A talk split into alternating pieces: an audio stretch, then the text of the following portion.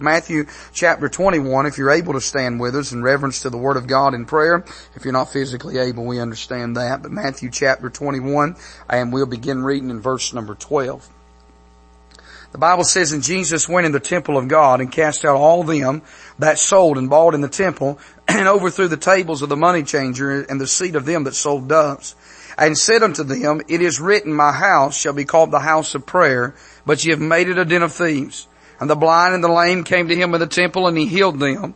And when the chief priests and scribes saw the wonderful things that he did, and the children crying in the temple and saying, Hosanna to the son of David, they were sore displeased. And said unto him, Hearest thou what these say? And Jesus saith unto them, Yea, have ye never read, out of the mouth of babes and sucklings thou hast perfected praise?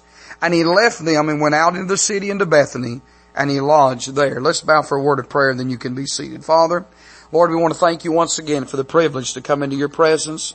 We want to thank you, Lord, for the singing that we've heard tonight, how our hearts have been uplifted and encouraged. We thank you for your people tonight. I pray, God, that you'll bless this congregation. I ask you, Lord, if you would uh, bless this pastor, Lord. I pray that the greatest days would be ahead. Lord, I pray that truly you'd spend, send a spirit of revival upon this place. God, may many souls be saved and lives be changed in this community as a result of this place, Lord, here. I ask you now, Lord, to speak to us, give us wisdom, give us liberty. Lord, may we not say anything tonight that would grieve the Holy Spirit, and we'll thank you for it in Jesus' name we do pray. Amen. Amen. You can be seated tonight. I want to draw your attention here in just a few moments to verse number 12 using this phrase where the Bible says, and Jesus went into the temple of God. And when you think about the temple of God in Jesus' day, we know that this was the synagogue. This was uh, the place that they came to worship. Now we know that Old Testament worship was quite a, a lot different than New Testament worship, even though it pictured what would be to come. But we see here that uh, Jesus is going into the temple of God. This was their place of worship. This was uh, their church in that day and time, if you will. We know that the word church was not uh, initially brought on until the church church was born in the book of Acts, but when you think about it tonight, Jesus is going to teach us two principles. Number one, He's going to teach us what church really is not about, and then He's going to teach us what church really is about. And I want to say tonight, I'm glad that the same Bible that tells you what is wrong and tells you how not to do something is the same book that'll tell you what is right and will tell you how to do something. Amen. I don't like to hear sermons that just kind of leave you hanging. Amen. I think we have to point out the negative. Certainly we've got to do that, but we've got to give some people some hope. Amen. That's, this is a book of hope, isn't that right? And that's what we're bringing to this world. Well, Jesus goes in the temple here and he's going to show this crowd what church really is not about and then he's going to establish what it's supposed to be. I think if there's ever been a time in a generation that has forgotten that, I think it's the generation that we're preaching to tonight. Amen. And I understand that I'm talking to a congregation that is fundamental and fully aware of what church really is and the foundation and the fundamentals of that. But I'll tell you what needs to be done tonight on the closing night of this meeting is we just simply need to be reminded. We simply need to reinforce what is and what is not when it comes to local New Testament church. Amen. I think as young people you hear tonight, you need to reaffirm and you need to have a conviction, not a choice, but a conviction about what real church really is is about and what it is not about. Amen. Now I would say tonight, in order for uh, you and I to know what it is, we do have to know what it's not. And when Jesus goes in the house of God, the first thing he shows this crowd that church is not about, it's not about uh, financial gain. Amen. Look what he said in verse number 12. The Bible said he went into the temple and God and cast out all them that sold and bought in the temple and overthrew the table the money changers and the seat of the that sold doves. Now, let me say tonight, church is not about financial gain. Amen. Now that does not mean don't take care of the pastor. Somebody say Amen right there.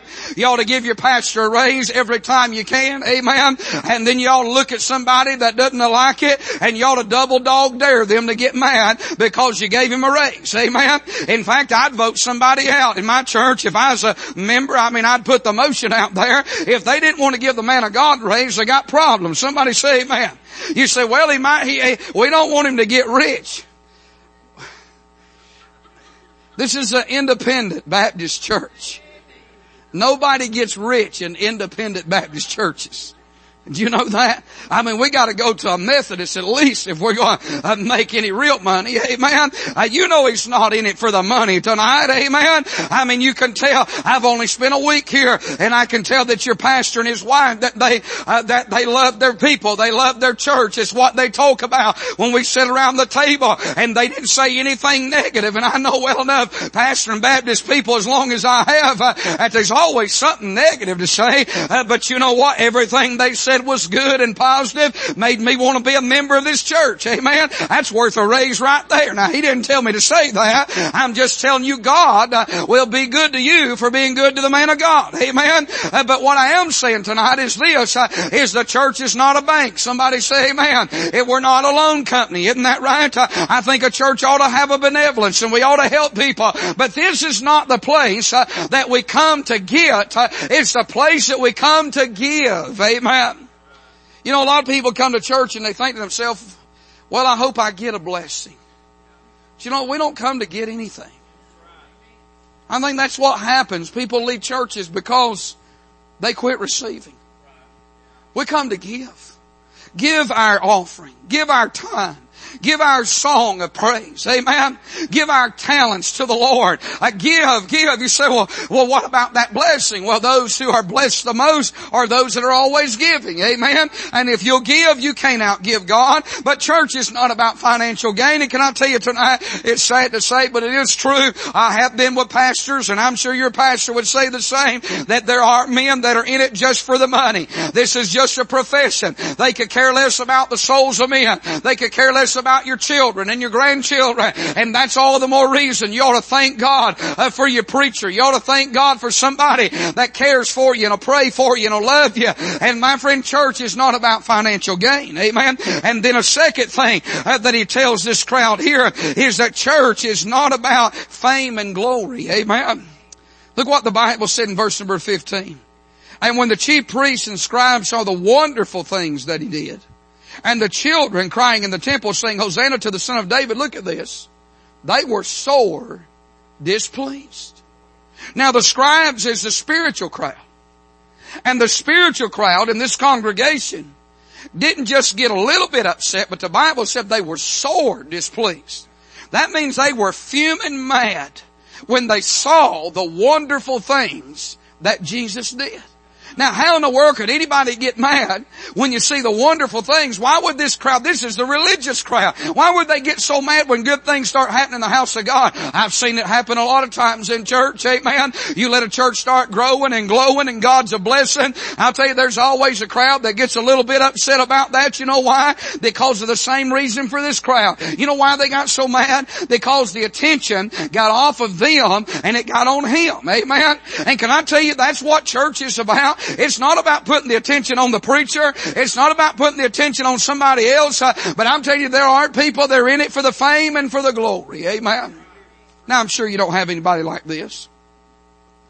But sometimes people get upset because it's their birthday. Today's my wife's birthday. And she's sick on her birthday. I thought about that today. But you know what? As long as she ain't sick of me. Amen. But you know, there are some people, it's their birthday and if they come in and their church isn't, or their name isn't in the church bulletin, I mean, you got serious problems on your hands. I told our crowd, if one of y'all ever gets mad because so and so forgets your name in the church bulletin, I said, I'll take every, I'll take every bulletin we got and I'll run it through the shredder. Amen and we won't have a church bulletin. You say, preacher, do you talk? Well, they know I love them, amen. But I just, just what that's the way I talk to them, amen. And that's the way they talk to me too. I'll be honest with you, but I'm gonna be honest. I'm just telling you how it is. But church is not about fame and glory. It's not about recognition. It's not about accolades. It's not about trophies. You say, well, you know, I did this and nobody recognized that, and so I've been upset about it. You got to get over that. You got to be a better Christian. You got to be a more mature, mature Christian. We're not doing it uh, to get recognition. Amen. We're not doing it to get a pat on the back. That's not what church is about. And people are human. And sometimes we forget to recognize things that are done. We can't remember everything. It, don't you thank God that people are merciful when you forget things? I, I'm talking about church is not about fame and glory. Amen. They don't see something else tonight. Church is not about fussing and grumbling. This crowd brings Jesus in for a conference meeting in verse number 15. Or verse number 16, and they say to him, Hearest thou what these say? Now I want to stop and say this. You're not going to back the living word in the corner. They back him, they said, do you not hear what these young people are saying? And look what Jesus says. Yea, have you not read? Do you not know that was an insult to this crowd? These were the scribes, the spiritual people. They wore the Word of God in their clothing. They knew the first, the law, the first five books of the Old Testament. They memorized the Pentateuch. They knew the Bible. And Jesus basically in plain old Tennessee language, He looked at them and said, have you not read your Bible? Amen. Out of the mouth of babes and sucklings, thou hast perfected praise. I'll tell you, listen, this is what Jesus is telling them. You, you listen, He's telling them church it about fussing and grumbling. And I don't think that's here, but in case it is, let me just preach on it a few moments tonight. I'm telling you, listen, church is not about, uh, listen, finding something wrong and fussing about it. Amen. I'm gonna tell you, I've been here not even one week yet, and for every one thing you could tell me wrong about this church, I could tell you ten good things about this church. Amen. And what the devil does a lot of times uh, is he gets us to focus on one little mishap or one little thing that we don't like or he magnifies one little thing in our life uh, and he blows that thing up until that's all we can see. We don't see how good the church has been and all the things the church has done for us. Amen. Church isn't about fussing and grumbling. Amen. I tell people in our church, you hear somebody grumbling, you run from them like they got leprosy. Amen. I mean, you get as far away from that person and then you pray for them. You say, well, why would you tell them that, preacher? Because I'll tell you what I've seen down through the years. I've watched too many good members get poisoned by too many bitter members. Amen. What you have to tell them people, my ear is not a garbage can for you to pour, put all your trash into what you think and don't think about the church. I'm telling you, listen, the bottom line is this. You got a good church to go to. You got a good place to worship. You get to hear the Word of God preached on a weekly basis. Uh, you got good singing. You ought to thank God for that. Amen. And I'm telling you, listen, uh, uh, you got a place to, to meet and worship. Uh, I mean, listen, we, there's a whole lot of things we ought to overlook, but church is not about fussing and grumbling. Not about fame and glory. It's not about financial gain. So what is it about tonight? Notice these things here. Number one, Jesus tells us in verse number 12 that church is about exposing sin. Because when Jesus goes in, in verse number 12, when he goes in the temple of God, the first thing he does is he exposes the sin that's in that church. Now Jesus doesn't take a vote. He doesn't announce that he's here. He doesn't ask which crowd's gonna like it and which crowd's not gonna like it. I'm gonna tell you, he just walks in and starts turning tables over. He just starts running, running animals out, running people out. I mean, he turns things upside down in the house of God. I'm gonna be honest with you, I don't like a purging. Amen. I don't like it when people leave, and I sure don't like it when they leave mad. But sometimes it happens. Uh, at our very best, we try not to let it happen, and I don't try to run people off. I don't believe in that. But I'll tell you, when you start preaching on sin, hey, it starts cleaning out some pews sometimes. Amen. I'm not talking about having a bad spirit. I'm not talking about being belligerent. I'm not talking about being a smart aleck. I'm just talking about, listen, everybody uh, don't like preaching on sin. Amen. And you can't generalize it. You gotta catalog it. Amen. You gotta name it as the Bible names it. And you gotta call it what it is. Uh, uh, but I'm telling you, there's a lot of folks, uh, they like the singing, they like the shouting, they like the praising God. Uh, but when the preacher has to put the hammer down, a lot of times they don't like that. Had a man come to our church one time.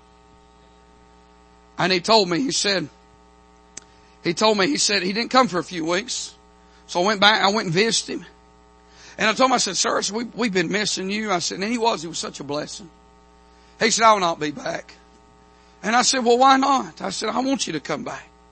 And he said, I won't be back. He said, every time I go down there, he said, you preach on this one thing and it makes me feel bad. I said, there's a 200 people that feels the same way you do, but they keep coming back anyway. And he said, well, I don't like feeling bad. Can I, I told him, I said, can I tell you something? He said, yeah. I said, I preach on a whole lot of things that make me feel bad, but I have to go back. I'm the pastor. Amen.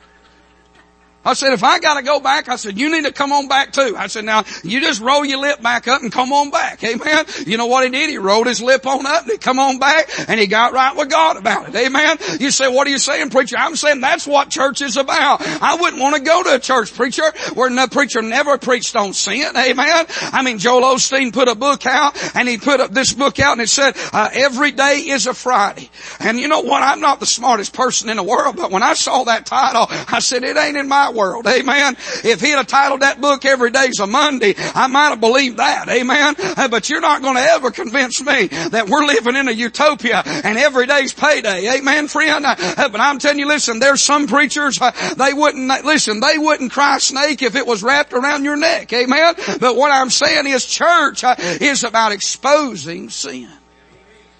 You say now, Brother Graham, why do you say that? I'm going to tell you why. Because tonight you're smiling. But what if he comes in here on Sunday morning and he nails your sin? You gotta look past the external of the man that's preaching. You gotta listen for the voice of God.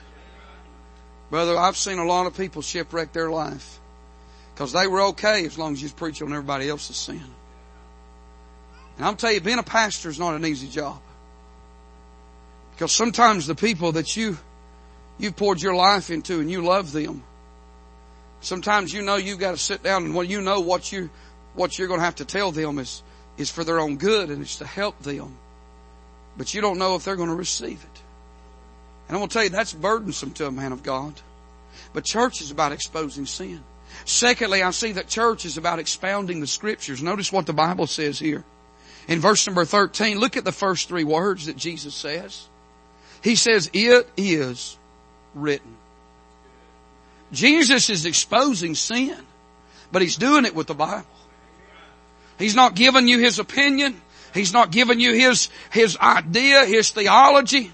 But Jesus, the living Word, is taking the written Word and He is expounding the Scriptures and that's what church is about. It's about expounding the Word of God. You didn't come to hear what I think. You didn't come to hear what I believe. You didn't come to hear what I say. Amen. You come to hear what thus saith the Lord. Amen. And as long as uh, I think people really want to know two things whenever you open the Bible. I think they want to know when you read that verse, number one, what does it mean? And number two, how does it fit my life? Amen. And if you'll tell them that, It'll always help them if they'll receive it. Amen. But I'm telling you, Jesus is expounding the Word of God, and that's what it's about. Church is about learning more, and my friend, hearing the preaching of the Bible. Isn't amazing how that we've got everything else going on in church today? And the emphasis is on everything else but preaching. And strong preaching. And don't misunderstand me, I love singing. At our church we have a lot of singing. Uh, I love fellowships. We had a fall festival the other day, and I'm telling you, we had a great time. Amen. I threw dodgeballs at kids that I've been wanting to hit all year long. Amen. Somebody said, come up and said, preacher, we're going to play dodgeball. I said, sure we are. I was just trying to figure out if I was going to use a softball or a hardball. Amen. We're going to play dodgeball. I'm going to take out all my stress. I like fellowship, don't you? But if you don't have the preaching of the Word of God, we're nothing more than a social club.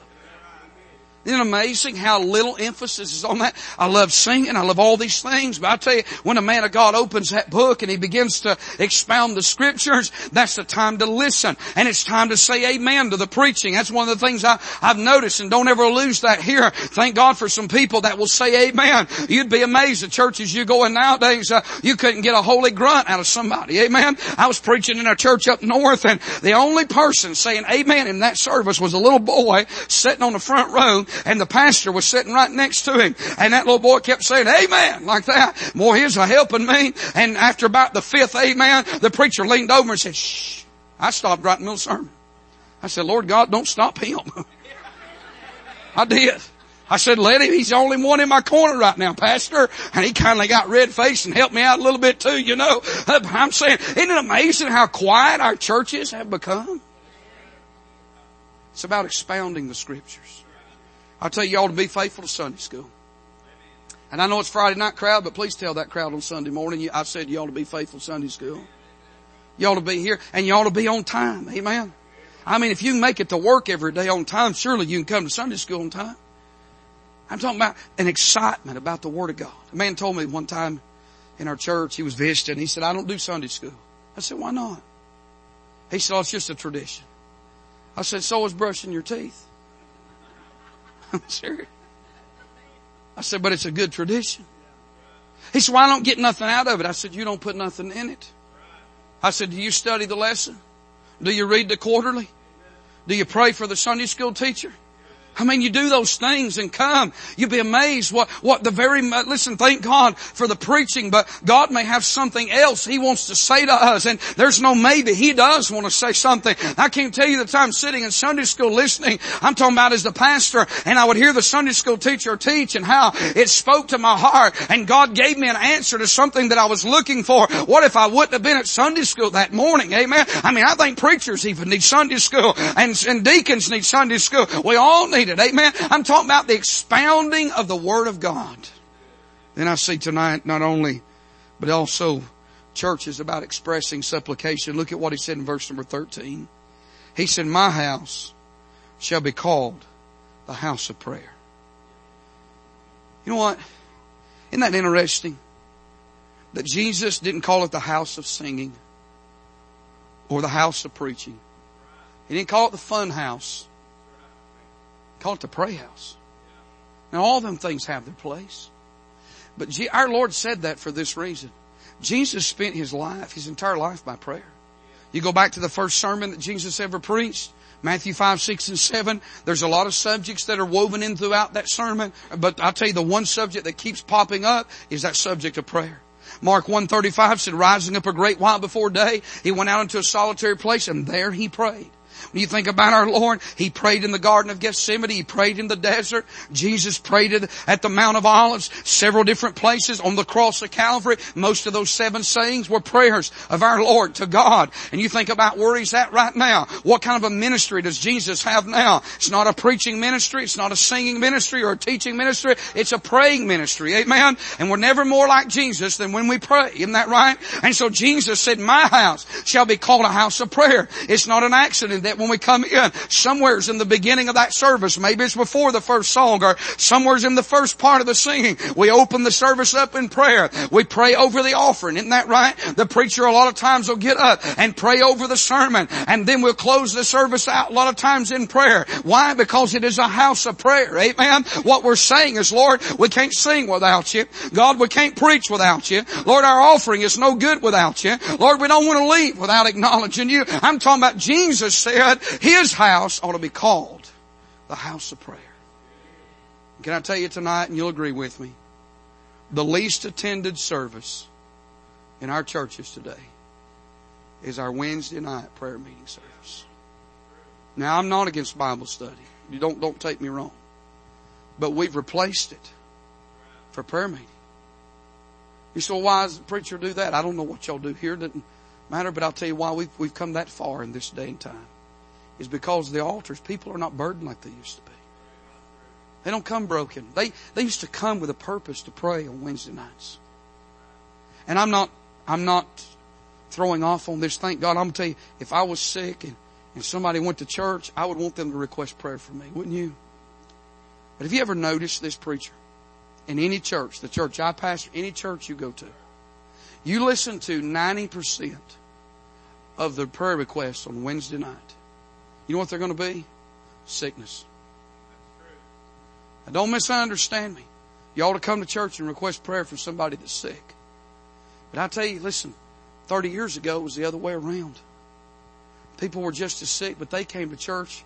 Pray for my sister, she's lost. Pray for my son, he's a prodigal. Pray for my coworker, I got a burden, I'd like to see him get saved. I'm talking about, listen, we focus on the physical. But we ought to, we ought to pray for people when they're sick. I, I, as I've said before, but we ought to pray for more than just sick folk. Amen. We ought to pray for people that are going to hell. We ought to pray for people that are wayward. We ought to call their name out in prayer. I'm telling you, I was preaching in a revival meeting uh, several years back, and there was a gentleman on the front row of that meeting, and every night, preacher, he would stand up and he would weep and he would pray for his son that he would come to service. He he prayed. His son was a truck driver and he traveled over the road. And he stood up on Monday night night. He said, I'm really praying. I don't know where he's at. I don't know what he's doing. He said, I know he's driving a truck somewhere, but he said, I'm just praying that God will get a hold of his heart and he'll come in the service. And, and every night he did that Tuesday night, did it Wednesday night, Thursday night. He got up and said, there's one more night. Pray that my son will come in the service. And he said, I don't know, even know where he is, but God's big enough to bring him. Can I be honest with you? I didn't really think it would happen. Amen. But on Friday night, we got there and his son wasn't there. He hadn't showed up. And I'll tell you, we're about halfway through the service and, and it's time to get up and preach. And I got up to preach that night and he stood up on the front row right before I preached and he just started weeping. He said he didn't come. He didn't make it. While he's doing that, the back door opens up. And a gentleman walks in and sits right there. I don't know who he is. But his daddy's standing here testifying. And he said, all I wanted my son to do was come. Come to church and hear the gospel. And he starts weeping. I see that boy. I didn't know it was his son until I seen his countenance change. He said he's going to hell. He said, I want everybody to pray that my son won't go to hell. And he keeps on talking. And I watch that boy start weeping. I'm watching him and I'm watching him. You talk about God. I'm gonna tell you, he kept on talking to finally that boy couldn't take no more. He got up and come down that aisle. He said, I'm here, daddy, I'm here, and I want to get right with God. And they both fell in the altar and they got right with God. I tell you, there wasn't no preaching that night. Amen. I'll tell you what happened. It was the burden. It was the tears. Uh, it was the earnestness of one saint that got under a load for somebody not to go to hell. I'm telling you, friend, God hadn't changed. Amen. We got to get back on our knees. We got to get burdened again and start praying praying one for another. Amen. Talking about it's the place where that we express supplication. And then look at verse number 14. Church is about evangelizing sinners. The Bible says here, and the blind and the lame came to him in the temple and he healed them. Boy, I love that verse, preacher. Because it's interesting. Jesus walks in, he gets the sin out of the church, he puts the Bible and prayer in its rightful place, and lo and behold, two sinners come. Amen. Now, I'm not the smartest person in the world, but I'll tell you something about a blind man and a lame man that they both have in common. They both got different ailments, isn't that right? But the one thing they both got in common is there's no way they could get to church by themselves. Amen. That blind man couldn't have found his way to the synagogue. That lame man couldn't have found his way to synagogue. You say, well, how'd they get there? I'm going to tell you how they got there. Somebody had to go out. Somebody had to go after them. Somebody had to go get them. Man, somebody had to give them an invitation. A lame man can't get there by himself. A blind man can't get there by himself. You say, preacher, what are you saying? I'm saying when we get the sin out of our life and we put the emphasis on the Bible and we put the emphasis on prayer, souls are going to be saved. Amen. Sinners are going to come to the house of God. I'm telling the world's got, the church world's got it backwards today. They're trying to bring the world in to reach sinners. Amen. But if you just look at what Jesus did, when God's people gets right, and when God's people puts the emphasis on the Bible and prayer, that's the drawing magnet. Amen. That brings sinners to the foot of the cross. Amen. Now see here tonight that church is about just what your pastor's got here. Going after sinners. Telling somebody about Jesus. Got a man in my church. He's never been on one organized visitation program as far as I know. We have it every Saturday. He's never come to the first one. But he wins more people to Christ than anybody I've ever seen. Somebody said something one day, said, said, why don't no brother Tom come? I said, you leave him alone. They said, well, he don't ever come on Saturday. I said, he's won more people to God than you've ever thought about winning. I said, and I promise you, he's told more people about Jesus this week than you and I have. I'll tell you about Brother Tom. He talks about God everywhere he goes. We were sitting in Steak and Shake one night and the waitress come up. She was just, you know, she could tell it was Wednesday night, you know, we had on church attire. And she was used to that, I'm sure. And she was more interested in getting a tip, you know. And she come up and she said, well, the Lord is good. And when she said that, Brother Tom said, oh yes ma'am, He is. I'm sitting there thinking, lady, you don't mean that, but He does. and we're in Steak and Shake. We're not in church. But he thinks we're in church everywhere we go. Amen. Brother Tom will shout at Walmart. I promise you, I've seen him do it. And when she said that, I could tell three seconds in that conversation, he starts talking about the goodness of God and she's just standing there, you know, she's ready to take our order and move on and definitely move on. And he gets so fired up, she brings her milkshakes, you know, and a few minutes later she comes back over, he's still wanting to talk about God, you know, and I'm looking, we're not even getting good service anymore because she's staying away from us. And he gets so fired up, he turns a milkshake over, goes to shouting, doesn't make no difference. Amen to him. You say, what are you saying? I'm talking about he got, he's got a burden everywhere he goes to witness to people. Amen. And that's what church is about. It's about rescuing the perishing and care for the dying. Amen. Bring somebody to church. Pick somebody up. Picked a man up. Probably been a couple years ago. Went to the neighborhood, was knocking on doors and this man talked to him. He said, I'll come in the morning. It's really a rundown apartment area. I said, okay. I said, I'll come by and pick you up. So I came by and when I picked him up, and I'm going to be honest with you, preacher, the very second he got in our car, my car, I mean within two seconds, the entire automobile smelled like urine. It just, it just stunk so bad. I'm driving down the road. I'm not even a half a mile down the road and I, I don't even know if I'm going to make it to church without throwing up. And I wanted to crack my window, but I didn't want to offend the man. And I'll be honest with you, it ran through my thought, or through my mind, my thought, just my flesh.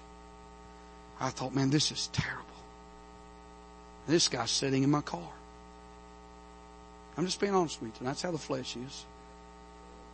I no more got that thought out of my mind and the Holy Ghost spoke to me and said, hey son, take a good whiff of that. Because your sins, it's a thousand times more stench than what you're smelling right now. I'm going to tell you something tonight. There's people all around us going to hell. I'll tell you, we got the light of the world. We got the gospel. We got to take it to them. We rub shoulders with people every day that needs to be saved. Church is about evangelizing sinners and then notice it's about experiencing salvation. The Bible said in verse number 14 that He healed them. You know, they could bring the, the blind man and the lame man, but they couldn't heal them. We can bring sinners to church. We can give them the gospel, but we can't save them. Amen. The power of just one tract. I was thinking about that. The power of just one tract. Was, there's a subdivision in our area that we've probably knocked on them doors for as long as I've been a pastor of that church. And probably for 15 years, nobody has come. And the all, all, in 15 years, nobody came. And one day somebody knocked on the door. We don't even know who it was. They put a door hanger there that had a gospel tract in it. And a lady came and she got that tract and what it was, it was a meth house. Pretty nice subdivision, but it was a meth house. And they were all families, about three families living there in that house together. And this young lady got, got that tract and she went upstairs and she sat on her bed. Her and her husband in that room. And she began to read that tract and she laid it down. And for the next two weeks, everywhere she turned, that tract was there. And she kept on until finally she told her husband, she said, let's go to that church. It's about 15 years of knocking on that subdivision. So they came to church on, on a Sunday night. They sit way back in the corner. And after service, I was shaking hands. They come by. She was just weeping and crying. I could tell she was under conviction, needed to be saved. I asked her if she wanted to be saved and she told me, she said, preacher, I can't get saved tonight. She said, I've got a, a wad of dope at the house. And she said, I know if I go home, I'm going to smoke it. And she said, I just, there's nothing I can do about that. And she left weeping. I went out of town on uh, Monday. My wife called me Thursday morning.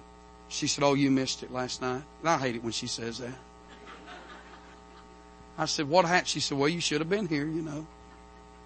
And I said, what happened? She said, she told me, she said, Kristen came last night and brought Derek back, her husband. And he brought him down and set him on the second row. Now they don't know anything about God. Derek is standing there with a, or sitting there with a ripped up t-shirt and a big old black eye. And she's sitting there. And they, the, the preacher that filled in for me that night, he had everybody come around the altar to pray for the altar of prayer, you know. And, uh, they don't know anything about that and people's giving prayer requests and she raises her hand. And he calls on her and says, yes ma'am. She said, well I got saved last night in my house.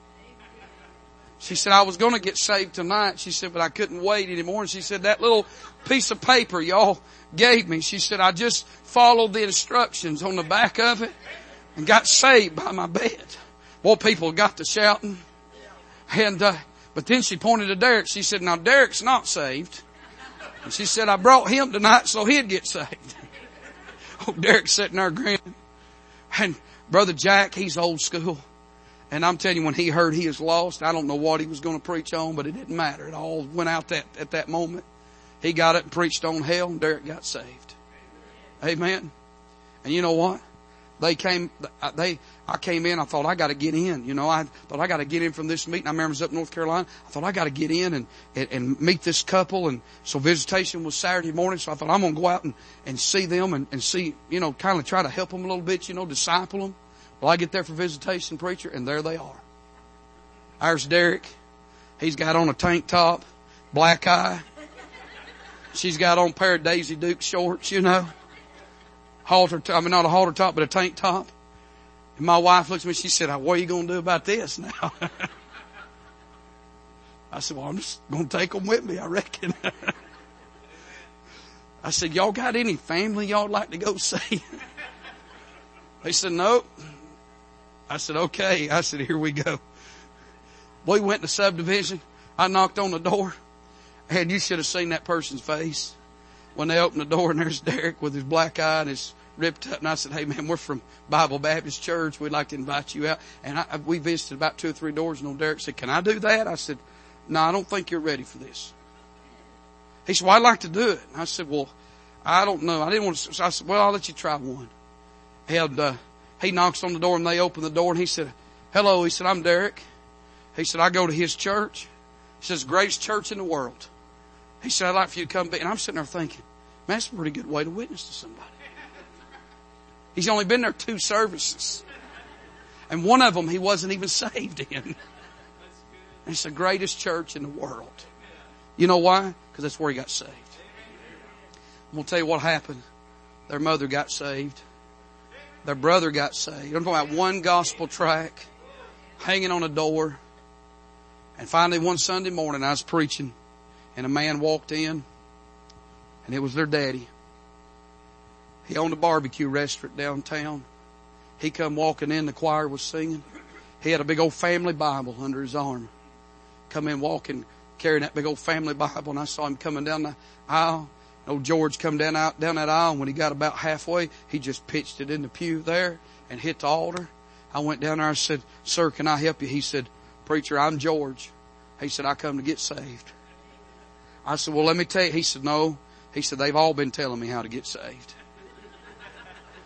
He said, we used to hide our drugs from each other because we'd steal each other's drugs. He said, now nobody does any dope anymore in there. He said, it's just Bibles and tracts everywhere. He said, I've been reading those tracts and he said, I come this morning to get saved and he got saved. You say, what are you saying? I'm saying those tracts will track you down. Amen.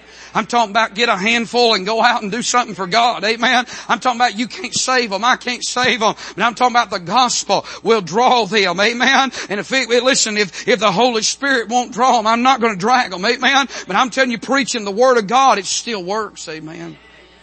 Let me say this in closing. It's about exalting the Savior. Look what the Bible says. And when the chief priests and scribes saw the wonderful things that he did, verse 15, and notice this, the children crying in the temple, saying, Hosanna to the Son of David. You know that word crying is the same word for shouting. And about the quietest place we go nowadays is church. Brother, I'm telling you, you ought to say amen to the preaching. You ought to raise your hand every now and then during a song or a message. Let the preacher know you're alive. Let him know you're in agreement with what's being said. But I thought about these young people. They're standing there. They see all this commotion when Jesus comes in. They see the Word of God in prayer put in its rightful place. They see this, these two sinners come in. They see this, this life-changing experience. Jesus heals them. And all of a sudden, they start crying, Hosanna to the Son of David. I read that one day preacher and I thought to myself, where did they learn that? Look at verse number nine. The Bible says, and the multitude that went before and that followed cried saying, Hosanna to the Son of David. Blessed is he that cometh in the name of the Lord. I'm going to tell you something. These young people were just repeating inside the sanctuary what they heard the mamas and daddies in verse 9. I'm going to tell you something. If we want the young people, everybody wants the young people to get right with God, and everybody wants the young people to have revival, and everybody wants the young people to get on fire for God, and I do too. But I'm going to tell you, it's going to take another generation to be the example. Your children will never be more dedicated than what you are. I said it Sunday morning to our church. I said, if you lay out of church on Sunday nights, your children will lay out of church on Sunday nights. You, if, listen, I'm not against playing ball. But I told our crowd on Sunday, I said, I'm not against them playing ball. But I said, if you let them stay out on Wednesday night to play ball, your children's never going to take going to church seriously. I'm not against playing ball, just don't play it during church time. Make it not a priority, make it the number one priority. I told our children growing up, I said, we're not going to build our schedule or, our, or church around our schedule. We're going to build our schedule around the church schedule. Be there. Be faithful. I'll show you this in closing as they come and get us a song ready. When church becomes about anything other than these things, notice, notice the last or the first four words of verse 17. The Bible says, and he left them. And I'm going to tell you something tonight. When church becomes about anything other than these things, that's what happens. He leaves them. Well, there's a lot of places tonight, they have to have all these other things. You know why? They have to have all these other things to try to have, because they don't have Him. When you have Him, you do like this lady did the other night. Stand right up here and sing a cappella. And when you got Him, that's all you need. Amen. You know what people can't figure out about the Hendersons when they sing? I was in a service one night and they was a group. I mean, they sang for 45 minutes and about killed the whole service. And I wanted to go to the house. And the whole crowd wanted to go to the house and they kept thinking the more song and they had instruments. I mean, listen, you couldn't have walked across the platform. That's, and I'm not against that. But I tell you what happened. I was sitting there thinking, oh Lord, I got to preach behind this mess. And that's what it was. It was a mess. There was performance. About 15 minutes before I got up to preach, the door opened and here comes Sister Patsy again. I looked back there and I seen her coming and I thought, thank you, Lord. And the pastor, they come finally, they sit down finally. And they, pastor called them up to sing. And I'm going to tell you, they sung about a half a verse. And I mean, that place erupted. And them singers was looking like, what in the world just happened? You know what? They have Him. And I don't want to do anything to offend the Holy Spirit. I don't like to lose nobody, but I'd rather, I'd rather offend an individual as best as I may try not to. I'd rather somebody leave. And let's just face it, there has been people leave and the church had revival. We don't want it to be that way, do we? I tell you, it'd be better if it'd get right. But tonight, your local New Testament church is the outside your family unit. It's the greatest thing you've got going.